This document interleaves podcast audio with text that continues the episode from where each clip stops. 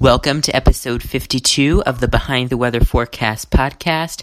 I'm your host, Ryan Lukowicz. Thanks for listening today and joining me now um, on the phone is Dr. Janel Hanrahan. She is from uh, Lyndon State College. She is the uh, leader of the uh, Atmospheric Science and Meteorology Department. Thanks so much, Dr. H, for coming on. I'm happy to be here. And one quick correction is that we are now Northern Vermont University. We have been for the last four years. We used to be Lyndon State College. Okay. Yes, I, I, I is the meteorology schools at Lyndon though, right? Yeah, we're on the Lyndon campus, um, but it's still Northern Vermont University. So it's the Department of Atmospheric Sciences. We offer two degrees. One is in atmospheric sciences, and one is in climate change science. Thank you for letting me know. I appreciate that. Um, hey, we all make mistakes sometimes, right? Um, but uh, it, it, first, tell me about your story and um, sort of uh, how you got to uh, Northern Vermont University and um, your interest in weather. Sure. So um, I guess I, I came into atmospheric sciences uh, in a, a less kind of traditional way. So many of our students uh, who we affectionately refer to as weather weenies, um, enjoyed the weather and, and severe weather in particular ever since they were young. And my story actually doesn't uh, follow that path. I actually really enjoy mathematics, computer science, physics. And so I earned my undergraduate degree in a small student-centered institution called Alverno College in Milwaukee, Wisconsin. Um, and that was it, purely in mathematics. Um, but also I, I did a lot with computer science and physics, and I didn't really know what I wanted to do with it. And because it was a small student-centered institution, my advisor reached out to me and uh, knew all about my interests and told me to check out the atmospheric sciences program for my master's degree at University of Wisconsin Milwaukee. And so I did that, walking in not really knowing anything about field, and really just fell in love with it. Particularly, I, I really enjoyed climatology because that's kind of the combination of mathematics and statistics, and then being able to apply all of that to our atmosphere. Um, and so I, I ended up earning my master's degree and ultimately continued on to get uh, my PhD, which is the terminal degree in our field. And then from there, I ended up uh, doing a postdoctoral research position at the University of Alberta, where I was doing some research investigating how climate change is impacting extreme precipitation in the area. And so I was doing some uh, modeling work there.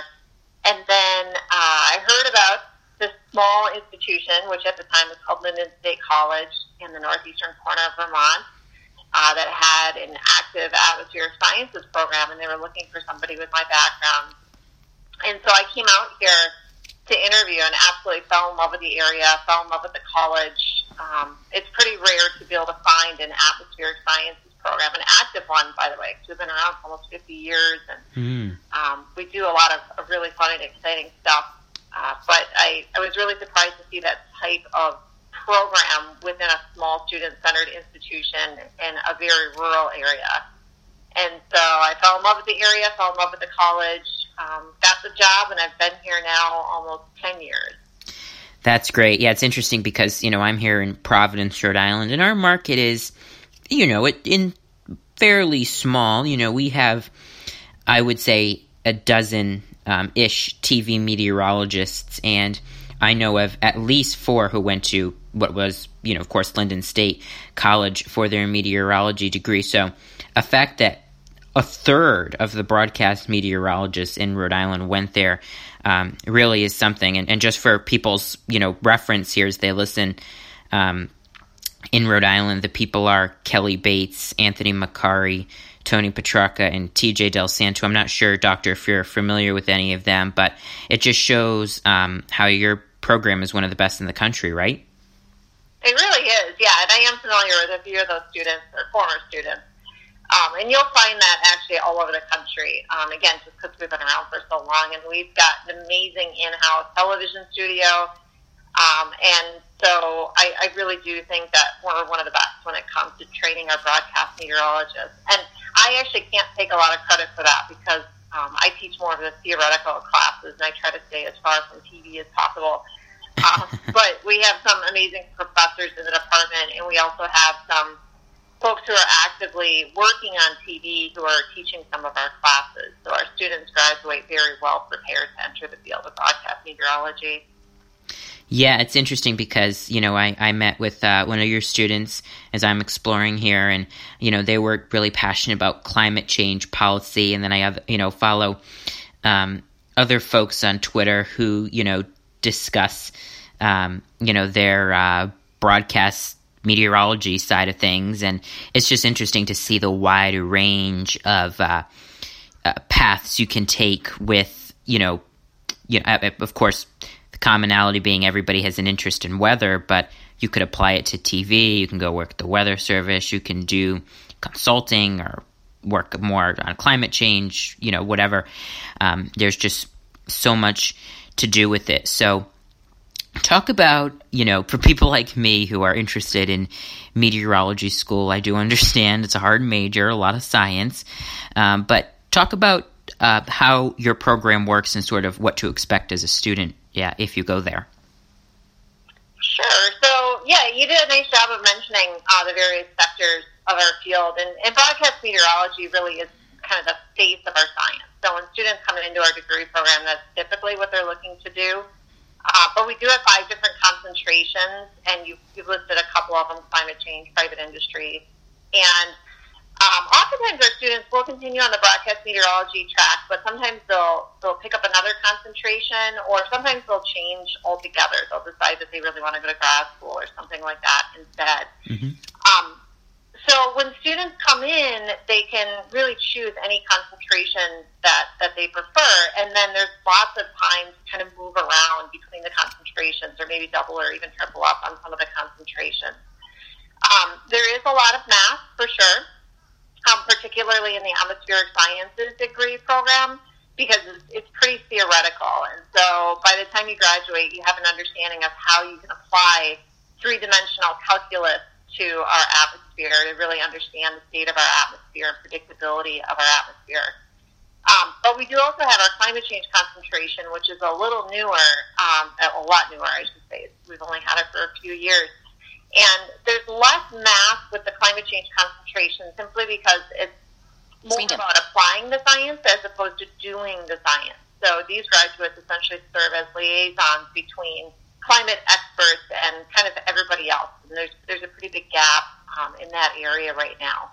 And so there is a lot of math and physics in the atmospheric sciences degree. Typically, if you want to go on to become a broadcast meteorologist, you do have to embark on that journey, but we try to provide as many resources as possible for our students because we know that that is a pretty major uh, area of anxiety for our students and something that a lot of our students can, can struggle in. So we, we do try to provide as much resources as possible in that area. Absolutely. I want to talk more about the, the climate path um, because something I focused on on the podcast here a lot is climate change and having – um, the perspectives of different meteorologists um, as well as just you know people in the field um, to discuss climate change in our environment. So uh, I'm curious, why is Lyndon focusing on it, and what are your thoughts on climate change as a whole? Yeah, good question. Um, so our, our department, I would say, is moving with the field um, you know, it used to be that departments were more meteorology, more focused on short-term forecasting, uh, individual weather events. And mm-hmm. as our climate continues to change, weather events continue to change. And so even if you're not interested in climatology or climate change, you're just interested in severe weather, say um, cyclones or tornadoes or something like that, even those are continuing to change as our climate system is changing. And so we realized uh, quite a while ago that we needed to change our curriculum so that all of our students were graduating with a solid understanding of not just climatology, not just climate change, but human caused climate change. Mm. Because no matter what field they go into, they're going to have to uh, learn about the science, understand the science, and be able to apply the science. And so we want to make sure that our students, and this includes broadcast meteorologists, because they're Definitely. being called on more and more to actually talk about the science on air. we want to make sure that they're well prepared to do that. Um, so that's kind kind of within our curriculum. But in addition to that, we have a group that's called the Climate Consensus, which started back in 2014, and this really stemmed from a couple of students walking into my office saying that they were frustrated that people didn't understand the science of climate change. Because oftentimes you hear that, you know, people don't believe in climate change or mm. think that it's happening, and whether you believe in it or not, or think it's happening or not, it is. Notification. And it's caused Settings. by Six days. Software update. Speech off. If not all of the changes we've seen in our climate system since about 1960 has been directly attributable to human activities. And so they these these two students really wanted to make sure that, that people are starting to understand this because if people don't understand their own role in, in changing of our climate system, we're never going to be able to do anything about it. I know. And in my mind, the best part about climate change is that humans are the cause because that means that we can also be the solution. And so with this climate consensus group, what we've been doing is trying to encourage uh, our upcoming atmospheric scientists to engage with the public about the science because oftentimes scientists don't talk to the public about something like climate change because it's seen as being political or divisive. Um, and so we've been working with them on doing that. And more recently, we took a bit of a hiatus with all the outreach work because of COVID. Mm-hmm. Um, but we're now pivoting to a multi-institution outreach network, and we actually have eight universities on board right now, and we're looking to expand in the near future. Wow. So we're hoping that this sort of thing, this, this climate outreach that's occurring within atmospheric sciences and geoscience departments as a whole, that this sort of thing will become commonplace moving forward. I absolutely agree, and I think education is one of the most important parts. It's one of the many, many reasons I wanted to start this podcast and why I've been doing these interviews, and it's great to hear that um, NVU has really uh, been focused on it. Um, and yeah, I mean, it has become political. That's sort of how it was introduced to me. You know, there were, uh, I don't know, presidential candidates, you know, debating about it, but it's it's more than just believing in it or not. It's it's doing something about it. And I, I, I love that statement you made that humans are the problem, so we can be the solution. So uh, that could be one of the best quotes we've heard uh, from any guests on this uh, podcast, and I, I, appreciate that. I never, I guess, uh, thought of it that way, and um, that, that those are words of wisdom for sure. And I think people need to uh, uh, know that and acknowledge it and act upon it.